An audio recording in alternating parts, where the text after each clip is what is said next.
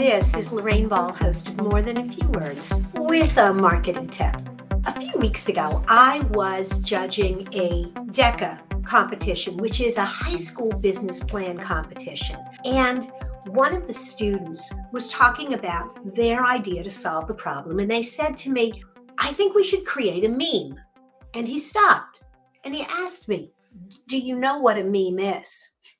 Well, of course, I smiled and told him that, you know, I'd been working in social media for quite a while. And yes, I knew what a meme was.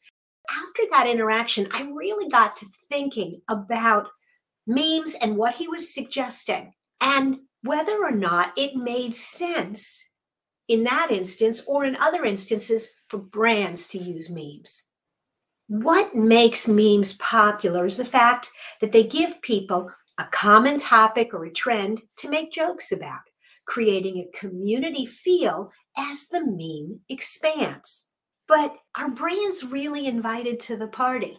I think that's a question every social media manager needs to grapple with. And the answer is a little more complicated than you think. Why? Because memes move quickly. What's funny today is outdated tomorrow. And so, if your organization is not prepared to jump on a trend quickly, it might be something that you want to avoid. And secondly, meme humor can sometimes be cutting or biting. And if that doesn't fit with your brand, you may not want to play either. Are there memes that you're enjoying right now? Go ahead and share them in a post and tag me. I'd love to see what you think is funny. This has been another episode of More Than a Few Words. Thanks for listening.